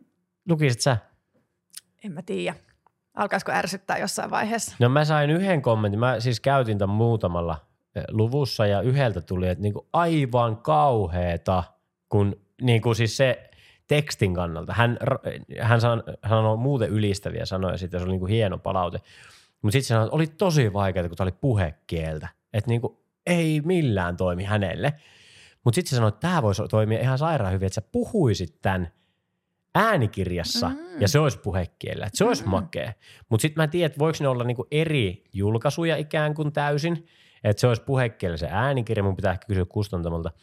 Ja sitten se olisi puhekieltä se kirja. Ja sitten toisaalta mulle tuli ajatus, kun mä juttelin tästä sitten, ää, no itse asiassa Peppiina Merosen kanssa, kenen kanssa tehtiin yhteispodcast-jakso, joka on ennen tätä jaksoa julkaistu, niin tota, hän sanoi, että anna mennä puhekielellä, Okei. Okay. että on erilainen. Niin, niin. Ja sitten mä aloin miettiä niin, että toisaalta, että kun sit se olisi niinku enemmän tietyllä tavalla mä, Just näin. Mutta sitten, että lukeeko sitä kukaan, koska kyllä mä haluan myydä sitä kirjaa. Se on totta. Mulla on ihan jää, järkyttävät myyntitavoitteet sille kirjalle. Se on hyvä, joo. Niin sitten jos ekat kymmenen, jotka ostaa sen, niin haukkuu, että ei pystynyt lukea puhekieltä, niin eihän kukaan mene ostaa sitä enää. Vai ostaako kaikki sitten sen takia, että ne haluaa kokea? Sekin, sekin. Hyvä Ehkä kysymys. Mä, mä, mä, ehkä jätän sen puhekielen, jos se on ok kustantajalle. Mä luulen, että kustantaja ehkä tykkäisi. Katsotaan. Mielenkiintoista. Odot, me odotellaan nyt sun kirjaa. Katsotaan, mihin sä oot päätynyt. Mutta vihdoin, hei, miten sä pidät itsestäsi huolta? Miten pidä itsestäni huolta? Miten sä oot vastuullinen itsestäsi? No joo, voisin olla varmaan vastuullisempikin. Että tota, mm, Pullo enemmän. enemmän, aikaa, enemmän aikaa sinne perheelle ja ystäville. Sehän se on aina. Sehän lopetetaan nyt. Komputsa tölkki päivässä, niin se on hyvä. Ai että kyllä. Tota, äh, no, se on varmasti sitä itsensä kuuntelua. Se on sitä, että joskus oikeasti niin voi, voi tota, painaa paljonkin töitä ja silloin kun on tarvis, niin kuin esimerkiksi nyt töissä, meillä on ihan kauhea kiire, niin, niin tota, kyllähän mä niin kuin, mua alkoi kroppa reagoimaan tuossa jo viime viikolla, niin sitten sit viimeistään silloin, kun alkaa pikkasen tuntua kur, kurkussa ja alkaa tuntua, niin sitten on, sit on, sit on vaan yrittänyt, sä teet sen valinnan. Sitten Mm. sit sun pitää vähän rauhoittua ja tehdä jotain asialle. Ja mä siis liikun paljon. Käyn tota, äh, kuntosaluksella, järvenpääläinen yritys. Tämä meni ihan katteluksi järvenpää mainostukseksi Kyllä. nyt. Kyllä. Ja tota, sen lisäksi siis käyn, äh, nyt taas päästään siihen ensimmäiseen. Aivan, osteopatiaklinikalle. vai? Kyllä, Niin, sä käyt siellä kanssa. kyllä. Missä sä käyt siellä? Eli Eli... Mä otan niinku aina koko hoidon. Miten sä? Mä otan ihan sen koko, koko setin siellä. No niin. Eli siis siihen, jo, niin, koska ka- kukaan ei ehkä tiedä, mistä Ei niin, puhutaan. nyt me, pää, nyt me päästään siihen. Sä, Kyllä. sä voit ja- jakaa. Joo, eli siis alussa puhuttiin tästä tota, testosteronia hi- hienhajuisesta kapselista, ei sentään, se on oikeasti hyvin, nää- tää on hyvin puhdistettu ja kaikki. Niin siis tämä ylipainehappikapseli, mihin mennään aina puoleksi tunniksi makoilemaan ja sen jälkeen sitten on aina tämä parin minuutin kylmäkaappi, huippukylmähoito. Laitatko sen maksimi? Mä laitan sen maksimi. Joo. Mä laitoin vasta vika, eka kertaa maksimin nyt viime kerralla. Joo, Ja nyt mä ymmärsin, miksi se pitää olla maksimi. Se on niin eri. joo. Mä olin aina nössöillyt, kun mulla oli vähän ollut jotain, tiedätkö, vähän puolikuntoinen ja muuta. Mä, mä, mä en ole ikinä ollut kipeä niin paljon kuin mä olin. Mä olin kuukauden ajan puolikuntoinen Niin, tänä vuonna. Ennen tuota Taimaa detox retriittiä ja never again kuukautta puolikuntoisena. Ei, niinku, ei sovi mulle. Ei sovi mun brändiin, ei sovi mun arkeen, ei sovi niinku mun hyvinvointiin millään tasolla. Okei, okay, jatka. Ärsyttävää, Niin, ärsyttävää, niin se kaksi näin. minuuttia tai puolitoista minuuttia, mitä sinne kelläkin sitten menee, kun sehän vetää, eikö se vedä niinku sen mukaan, että miten nopeasti sun keho menee siihen tiettyyn, ihonpinta. Niin. Eli sitten kun ihonpinta on sitä, sitä kuusi asteista, niin sitten se niinku Yes. lopettaa ja pitää ylläpitää sitä. joo. Ja, ja, se, ja sen jälkeen sitten aina se puna, punavalohoito sen jälkeen, eli vähän semmoinen mm, kuulijoille semmoinen solariumin kaltainen häkkyrä, mutta se ei ole siis solariumi, vaan se on punavalohoito. Ja sen jälkeen sitten rentoudusdivani. Ja siis mun mielestä se on ollut tosi kiva, siis ää, siinä, mä en ole siis hoitamassa siellä mitään mun vaivoja, mulla ei ole mitään vaivoja, mutta se on semmoinen, mä käyn pari kertaa kuukaudessa siellä about – ottaa tommosen, mä haluaisin olla siis semmoinen ihana jooga-ihminen, joka menisi palautumaan ainakin joogasalille ja kävisi avannossa uimassa ja ottaisi Instagramiin kuvia, mutta kun mä en oo semmoinen Nimenomaan ihan oikein. Instagramiin niistä ne kuvat. niin, se on se parasta palautumista siinä. Mutta mut ihan oikeasti mä en kestä sitä. Mä en pysty mennä kesällä järveen. Oikeasti. En pysty, en pysty. Se on inhotta. Mä inhoan märkä. Mä en ole Mutta uimahalliin. miten sä pystyt menemään sitten sinne? Kylmäkaappiin. Niin. Se on eri asia. Se on aivan eri asia. No onhan Ja- se, mutta siis silti se on kylmää. Se on kylmää. Ei siitä pääse mihinkään. No se on kylmää, Mutta... mutta Miinus 140 astetta, mitä se puhaltaa se, se on iholle. kyllä. Mutta on se paljon miellyttävämpi kuin avanto, siis niinku kehossa. Joo. No mä en, mä en pysty verrata kyllä siihen. Okei, okay. sä et ole ikinä käynyt eh, avannassa. eh, ikinä. Tänä talvena mennään. Oikeasti. Haaste. Okei, siis Julkinen mä, haaste Järvenpään vuoksi. aika paha. Joo. Siis mä oon semmoinen, jos joku haastaa, niin mähän lähden, Mm, koska mä mun on pakko mennä et- epämukavuusalueelle. Joo. Ihan mahtavaa. Ja Ja- laitetaan Instagramiin. Ai, se kuva, se seesteinen kuva, kun mä pulikoin siellä. Just näin. Ei tarvi pulikoja. 15 sekkarit. Se ei ole paha. Hei, sä oot kaksi minuuttia siinä kaapissa. Haaste vastaanotettu. Ja, mahtava. Oi hitsi. Ja, Kaikkesta joutuu. Joo. Mutta okei, jatka vaan. Sulla oli menossa tämä tarina johonkin, kun mä aloin haastamaan sua. No en mä tiedä, oliko tämä menossa mihinkään, mutta siis ylipäätänsä siis koen, että onko tämä menossa mihinkään. Siis että ää, niin, en ole siis hoitamassa mitään vaivaa, mutta ajattelen, mm. että, että kun käy tämmöisissä ylläpitävissä ja, ja kehon sisältäpäin niin kuin, ää, kehoa aktivoimissa, solutason toimintaa, verenkiertoa aktivoimissa hoidoissa säännöllisesti, niin, niin tota, se pitää mut käynnissä enemmän. Ja sitten ajattelen myös sitä semmoisena kanssa vähän niin kuin henkisenä pysähtymisenä, että sinne kun menee aina tunniksi ja, mm. ja, ja oikeasti kuuntelee, kun se on semmoinen paikka, missä oikeasti tulee niin kuin, nämä on niin erityyppisiä nämä kaikki hoidot, niin siinä tulee kuunneltu ja mietitty, mitä, Totta. mitä mulle kuuluu, mitä mun kehon tuolla syvissä soluissa tällä hetkellä tapahtuu. Mm. Ja sitten vielä sit tähän kylmähoitoon liittyen se, se, niin kun, se henkinen kehitys, musta se on niin upea, kun on löytänyt sitä hengi, hengitystä. Sehän on kaik, ennen kaikkea siis sehän on mielen peliä, että sä oot siellä kylmäkaapissa ja varmasti se avantoki meneminen on juuri sitä. Mä tulen, otan kaikki. Niin mitä siinä on, pääsee siitä ensimmäisestä asteesta siihen, että sä oikeasti oot siellä ihan cheninä Kyllä. siinä, niin se on, niinku, se on upeata ja se on sitä itsensä kehittämistä Kyllä. myös ja sitä itsensä voittamista ja sitä palautusta. Se on aivan ihanaa. Mä tarvin tämmöistä. Ai että, I, li- I love it. Mä oon huomenna menossa ja se on kyllä niinku, mä käyn kanssa ehkä nyt noin kaksi kertaa kuukaudessa ja se on kyllä ihan super. Tekee hyvää mielelle ja keholle. Okei, mitä muu, oli, oliko sulla jotain muita vinkkejä vielä, miten sä, tai ajatuksia, miten sä pidät itsestäsi? Tasapaino, perhe, öö, treeni, palautuminen. No, no sitten ehkä mulla, mulla sitten ehkä siihen liittyy myös se semmoinen lähipiiristä ja tästä lähiyhteisöstä hy, hy, hy, huolen pitäminen, just se, että mä koen tota, jotenkin tämän järvenpääläiset kaikki yhteisön niin kuin omana perheenä ja kotina omalla tavallaan. Mä tosi aktiivinen ja toimin täällä ja, ja haluan tehdä hyvää läheisille ihmisille ja osallistua, vaikka paikallinen palloseura just soitti, että lähetkö mukaan sponssaamaan ja, ja muuten ja haluan olla tämmöisessä toiminnassa mukana ja kuulua osa ää, niin kuin olla tiivis osa sitä omaa, omaa perhettä ja mä koen, että se myös liittyy siihen omaan hyvinvointiin, että kun mä, mun tavoitteet ja mun toiminta-alue on siis paljon järvenpään ulkopuolella ja toimin siis pääsääntöisesti muualla Mm. kuitenkin, niin sitten se myös kuuluu siihen, että mä pidän sitä omaa pesää, Mm. niin kuin sitä mun turvaverkkoa hyvänä. Yhteenkuuluvuuden tunne. Kyllä, ja se niin kuin mun mielestä tuo mulle sitä tukea ja henkistä turvaa sille omalle tekemiselle silloin, kun mä kurotan tuolla maailman ääriin. Niin, niin Ai se että. on niin kuin mun mielestä oleellista tässä kaikessa. Kauniisti sanottu. No hei, Miten nyt kun tuolla kuulija miettii, että hänellä on tämmöinen idea vastuullisuuteen liittyen, hän haluaisi tehdä sitä bisnestä tai on se sitten vastuullisuuteen tai ei, niin ylipäätään miten sä kannustat ihmisiä, jotka miettii lähtemistä yrittäjäksi? No ehdottomasti vaan, no kannattaa kuunnella viisaampia ehkä myös. Et se, niin, että älä, se, älä kuuntele meitä, kuuntele viisaampia. Kyllä. Mä, mä voin sanoa, että mä oon siis kymmenen vuotta itse tehnyt. Se on ehkä tullut tässä, ei ole nyt tullut esille. Meillä on yrityksessä nyt iso vuosi ollut siinä, että mä oon yksin, yksityisyrittäjä ollut kymmenen vuotta ja mulla tuli toimitusjohtaja. Sain nyt mukaan tässä. Niina Sjöblom aloitti yrityksessä ensimmäinen – ää, elokuuta.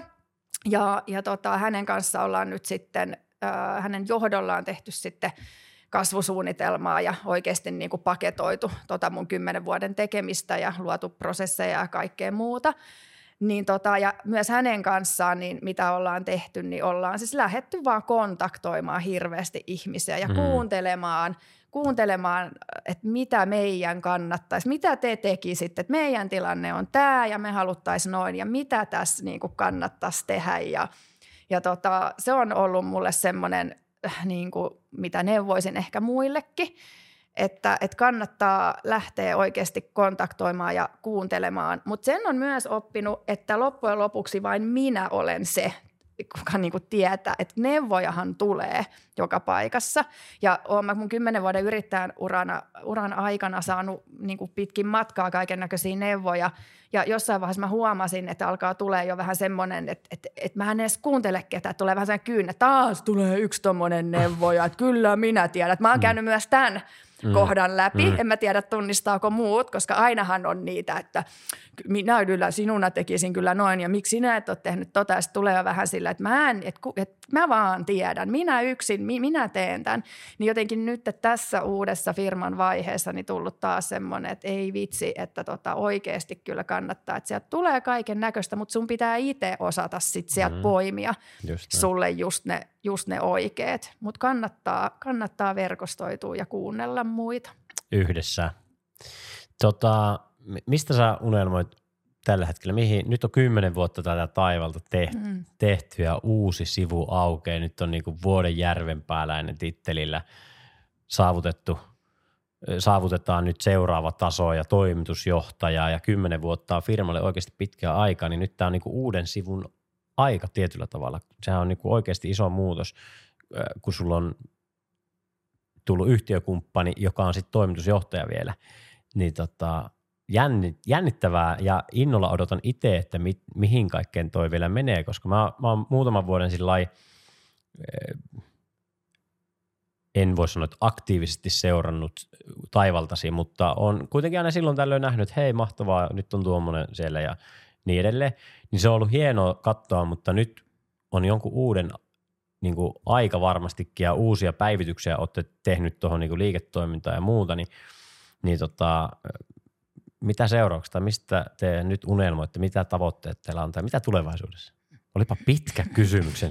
Vitsi, mulla oikeasti pitäisikö niinku vaan oppia kysymään niinku yksinkertaisesti. Mistä haaveilet? Mistä unelmoit? Ja sitten vaan pitää turpa kiinni. mä haaveilen siitä, että mä haluan, mä haluan nähdä sen kun, ää, ja olla mukana siinä, että, että vaatteiden yhteiskäytöstä tulee valtavirtaa – että se on oikeasti arkipäiväinen asia ja saavutettavissa oleva asia ihan kelle tahansa. Myös meidän miehille. Myös, te, myös teille miehille ja, ja, ja tota, pois siitä juhla- ja edustusvaatteesta. Että ihan niitä arkivaatteita, että kun sä lähet sinne leville, niin sit sulla on, sä saat sinne ne ne, ne tota, lasketteluvaatteet ja, ja et, et ei niinku jymähetä tähän. Me nyt puhutaan aika pienestä, mitä me tällä hetkellä, mitkä ne on ne mahdollisuudet tämmöistä mm. vaate, vaatepalveluna liiketoiminnassa, niin, niin, niin se, on, se on paljon suurempaa kuin mitä tällä hetkellä on olemassa. Mm. Niin, niin semmoinen sen sijaan, että, että se on niin helppoa sieltä jostain isosta verkkokaupasta tilailla, että se pitää sen mä haluan nähdä sen ja haluan olla mukaan tekemässä sitä omalla, omalla osaltani, että se on yhtä helppoa ja kivaa ja hauskaa se – se vaatteen lainaaminen. Sulla on miettivä ilme. No, mä, mä hyppäsin tässä sellaiseen ajatukseen, koska siis käsittääkseni mulle esimerkiksi mä käytän niin sanottuja miesten vaatteita, niin ei ole muuta kuin, että voihan mä lainata kavereiltani ja perheeltäni, ei mä en hirveästi perheeltä voi lainata, mutta joka tapauksessa, no veljeltä vai, niin, niin, ja sitä teenkin ja o, meillä on niin ollut tuttua se, että mä oon saanut aina mun serkkupoikien niin vaatteet junnuna. Tänä päivänä ei enää, mutta niin kuin, et mulle se on niin ollut sillä, sinänsä arkipäivää, että mä en käytä niin uutta, vaan aina suurin osa vaatteista on ollut aina vanhaa mun ajatus meni, minkä takia mä menin miettiväiseksi ja jäi ehkä jotain kuulemattakin muuta kuin se, että arkipäivää, niin että voisiko meillä olla siis tulevaisuudessa, näet sä tämän niin kuin suuntana tietyllä tavalla, että kaikki missä tarvitaan vaatteita, niin olisikin niin kuin palvelussa, siellä olisi niin kuin lainaamo kautta vuokraamo aina osana sitä. Uimahalleissahan niin kuin on. Sitten mä menin surfi, surfi tota, tuonne sisäsurfipaikkaan, niin sitten mä mietin, tarviiko edes niin kuin oikeasti myöskään niin semmoisia – niinku uimasortseja oikeasti omistaa. No okei, no sitten mä mietin, että no kesällä kyllä tulee käytettyä. Mä menin tämmöiseen ajatusmaailmaan. No sitten levi, no talvivaatteethan on yksi sellainen. Mulla on ö, laskettelu, takki ja housut ostettu, kun mä olin lukiossa ja mä käytän niitä samoja edelleen. Voit kuvitella, että ne on niin kuin melko kestävästi tehty – kun ja ne, ne kestää. Ja ne on varmaan taas tosi trendikkäätkin. No ne on, ja taas. Siis, jo, no, siis mulla on semmoinen todella lila takki ja sitten sellaiset värikkäät raita, raita housut, niin kyllä ne menee varmaan trendinkin piireihin, mutta siis ää, ja mun mielestä tämä vähän hyppii, mutta siis mun mielestä myös hyvä esimerkki vaatteesta, joka kestää. Oikeasti mä oon ostanut ne siis toisin sanoen 17 vuotta sitten ja jos mä kysyisin sulta tai kuulijalta, että hei, näyttäisin näitä, että minkä ikäistä nämä vaatteet on, niin kukaan ei arvaa, että ne on niin vanhat, koska ne näyttää, koska niitä käytetään niin vähän kuitenkin sitten loppupeleissä vuodessa. Ne kestää hyvin. Mutta siis äh, niin kuin, esimerkiksi tota mun ei tarvitsisi omista. Mä voisin vuokrata sen. Mä käyn niin kuin oikeasti niin kuin maks viisi kertaa talven aikana missään, mihin mä tarviin niitä. Niin kuin, mieti, kuinka paljon meillä on siellä kotona niitä vaatteita. Musta oli joku tutkimus, en nyt muista lähdettä, niin oliko se 65 prosenttia vaatteista. Niin on niin niin oikeastaan, niin, niin että mikä, mikä niin kuin valtava varasto meillä on sitä tekstiiliä siellä himassa. Mm. Ja me, että et tämmöinen vaatteiden yhteiskäyttö nimenomaan se, että kun me käytetään niitä luonnonvaroja aina kun me valmistetaan niin. uusi vaate, että me saadaan se tehokkaaseen käyttöön. Ja sitten miettii sit vielä sen niin kuin yksilön näkökulmasta, niin kuinka paljon vielä jossain perhe, perheenkin kaikki no, noita tota, varaa, tilaa. Jengihän ostaa varastoja sen takia, että ne saa vaatteessa sinne. Niin, siis pe- iso perheen talvivaatteet ja niin kuin nyky- nykyaikanakin voi olla siis niin kuin oikeasti kaksi pakkaspäivää talvessa. Niin siis mitä järkeä Jee. siinä on? Ihan se säilytyksen näkökulmasta, Jee. ympäristön näkökulmasta, lompakon näkökulmasta, Jee. mistään tahansa näkökulmasta. Että tämmöinen niinku yh, siis ylipäätänsä materiaaliyhteiskäyttö, puhutaan vaatteista tai Jee. jostain muusta hyödykkeestä, mihin me ei haluta sitoutua, mitä, mitä me ollaan laiskoja kierrättämään. Mahdollistaako se teidän appi, tai onko teillä appia tuohon noin vielä? Äh, ei, ei ole. Ei, ei ole, ei anteeksi. Mä ei. jostain joo, sitä joo, ajattelin, että se, okei. Okay. Verkkosivut siis on. Verkkosivut, niin. Joo se on varmaan sitten seuraava, mikä teille tulee, joku verkkopohjainen sovellus. Tota, niin onko tällaista, että mä voisin tyyliin niin kuin laittaa johonkin paikkaan, että hei mä tarviin tällaisen vaatteen ja sitten joku niin kuin naapuri pystyisi tarjoamaan siihen? Öö, no mä en tiedä, siis on ainakin semmoista, semmoisia siis vertaisäppejä, että sä voit laittaa siis sun omia vaatteita – niin kuin tarjolle muille. Mutta en tiedä, onko itse asiassa, nyt pitää sanoa, että, en, että onko niissä semmoisia ominaisuuksia, että sä voit itse hu- huudella siellä, hei, että onko teillä niin, tähän mun tarpeeseen. Omansa. Pystyy, omia vaatteita okay. pystyy laittaa niin kuin vuokrattavaksi, muiden vuokrattavaksi. Sellaisia on, on käytössä kyllä. Okei, okay. no niin, mahtavaa. Joo. Mutta sitten se pitäisi vielä saada sille, että se on mieluummin niin, että sä maksat nimenomaan jonkun jäsenyyden siitä, vaikka tiedät sä, nyt heitä hatusta ja sori, jos tämä menee ihan väärille raiteille, mm. 5 euroa kuukaudessa ja sitten sä tiedät, että sä saat lainata sitä vastaan sen kaksi vaatekappaletta muilta käyttäjiltä sen kautta niin kuin ilmaisiksi. Ja sitten se käyttäjä saa rahansa siitä jotenkin siitä kuukausimaksusta profittina. Siinä on kuule. Siinä on uusi liikeidea nyt Siinä on. joille, joillekin, joo. Koska siis, niin kuin sä sanoit, varastut täynnä vaatteita Mm. ja sitten se, että mäkin lähden kyselemään, että no kellä on, niin se, se tarkoittaa sitä, että jonkun pitää huomata se mun postaus jostain, Mm. tai sitten mun pitäisi niinku soittaa jollekin, ketä mä tiedän, on about saman kokoinen. Mm. Niin kauhea vaiva. Versus se, että mulla olisi tiedä, että se tohon noin vaan mitat, sitten se automaattisesti hakee ne, ke- kenellä on tällä alueella tarjolla, kategorisointi hänessä. Kyllä, kyllä. Näin helppoa se on. Siitä bisnes vaan pyörimään. Kyllä. Siis joo, tällä hetkellä siis kiertotalouden ja tämmöisen yhteiskäytön esteenä on aika pitkälti just se, että se on, niinku, se on niinku aika hankalaa. Mm. Et, et kaikki tämmöiset, kun, kun saadaan taklattua, eikä, eikä se ole mitään rakettitiedä. Meillä on pal- paljon Mm. niinku teknologiaa ja, ja osa, osaajia, että et, et se saadaan vaan skulaamaan, niin niin tota, mutta joo, mutta siinä on, mut si, siinä, no, se, se, se, ei ole ihan noin helppoa. No eihän mikään business totta. ole, Ei siis kyllä. kaikki business on mun mielestä, mä aina sanon, että kaikki on yksinkertaista, mm. Mutta ei se ole helppoa. Että niinku, noin simppeliä se on, mutta sitten kyllä sinä, joka tuon lähdet koodaamaan ja myymään ja pizzaamaan, niin on siinä pari taklattavaa hommaa. Ja se, että se saa taloudellisesti järkeväksi siis Juuri kaikille näin. osapuolille, Juu, että juu. sehän se siinä on. Just näin. Okei, no mutta hei, mennään tämmöisiin lyhy, lyhyisiin kysymyksiin, mihin vastaat ilman romaania. Tota, niin jos yhden asian saisit opettaa ihmisille, jonka he varmasti sisäistäisivät, niin mikä se olisi? Huhuu. Ää, mikä, mikä se olisi? Apua. Jotain tuli jo mieleen, kerro. No se on varmaan, no se kyllä se siihen vastuullisuuteen liittyy. Jos saisit lukea vain yhden kirjan, mikä se olisi? Ah.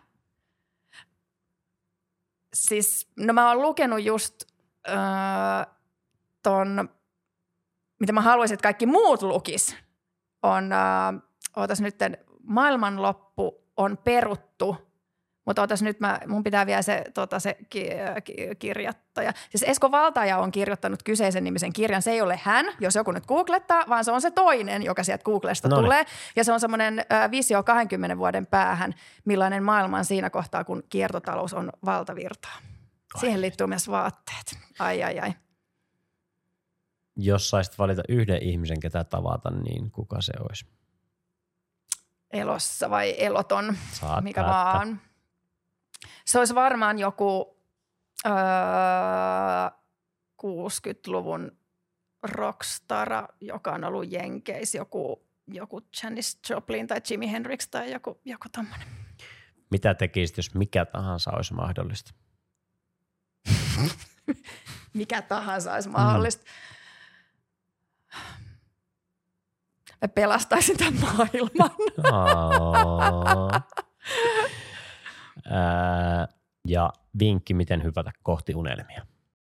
Anna mennä ja hyppää, mutta pidä huoli, että siellä altaan reunalla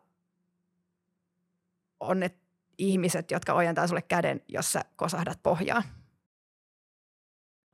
Että miten hyvä vinkki. Ja sitten kerro sillä aikaa, että mistä sua voi seurata. Mä käyn hakemaan tuon puhelimen, että onko meidän IG-livessä tullut kysymyksiä. Mistä mua voi seurata?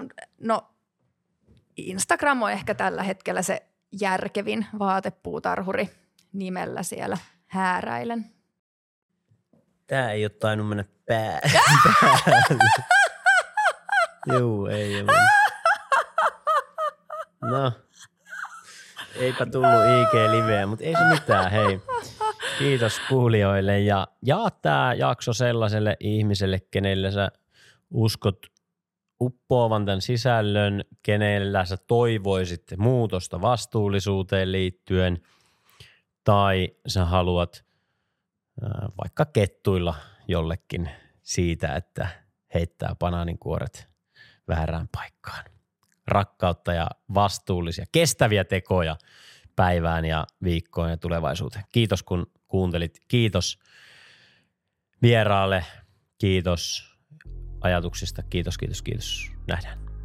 Tuli vielä kiittää tähän loppuun, että löysit kohti unelmia podcastin. Ja mikäli tämä tai joku muu jakso on antanut sulle ajatuksia, työkaluja, innostusta, energiaa tai jotain muuta positiivista, niin mulla olisi sulle pieni pyyntö. Sä voisit kahdella tapaa nyt auttaa minua tekemään kohti unelmia podcastia myös jatkossa laadukkaana, kenties isommin, kenties aktiivisemmin. Ensimmäinen tapa ei maksa sulle mitään. Tee jollain tavalla tämä näkyväksi tämä jakso. Tykkää, seuraa, jaa, kommentoi ja pistä eh, kenties linkki jakoon jollekin yhdelle, kahdelle ystävällesi, ketkä vois tästä podcastista tykätä. Ja toinen tapa on sitten se, että katsot jaksokuvauksesta, mikäli sieltä löytyisi jotain palveluita, etuja, mitkä auttaisi sua yrittäjyysunelmissa eteenpäin konkreettisemmin. Ja siellä on toki myös mahdollisuus ostaa mulle vaikka kuppi kahvia, jolloin mahdollistat ja autat tämän podcastien tuotannon tekemistä. Iso kiitos, että kuuntelit. Iso kiitos, kun autat ja iso kiitos, kun nautit elämästä ja toteutat niitä sun unelmia, koska sitä varten tämä podcast on tehty.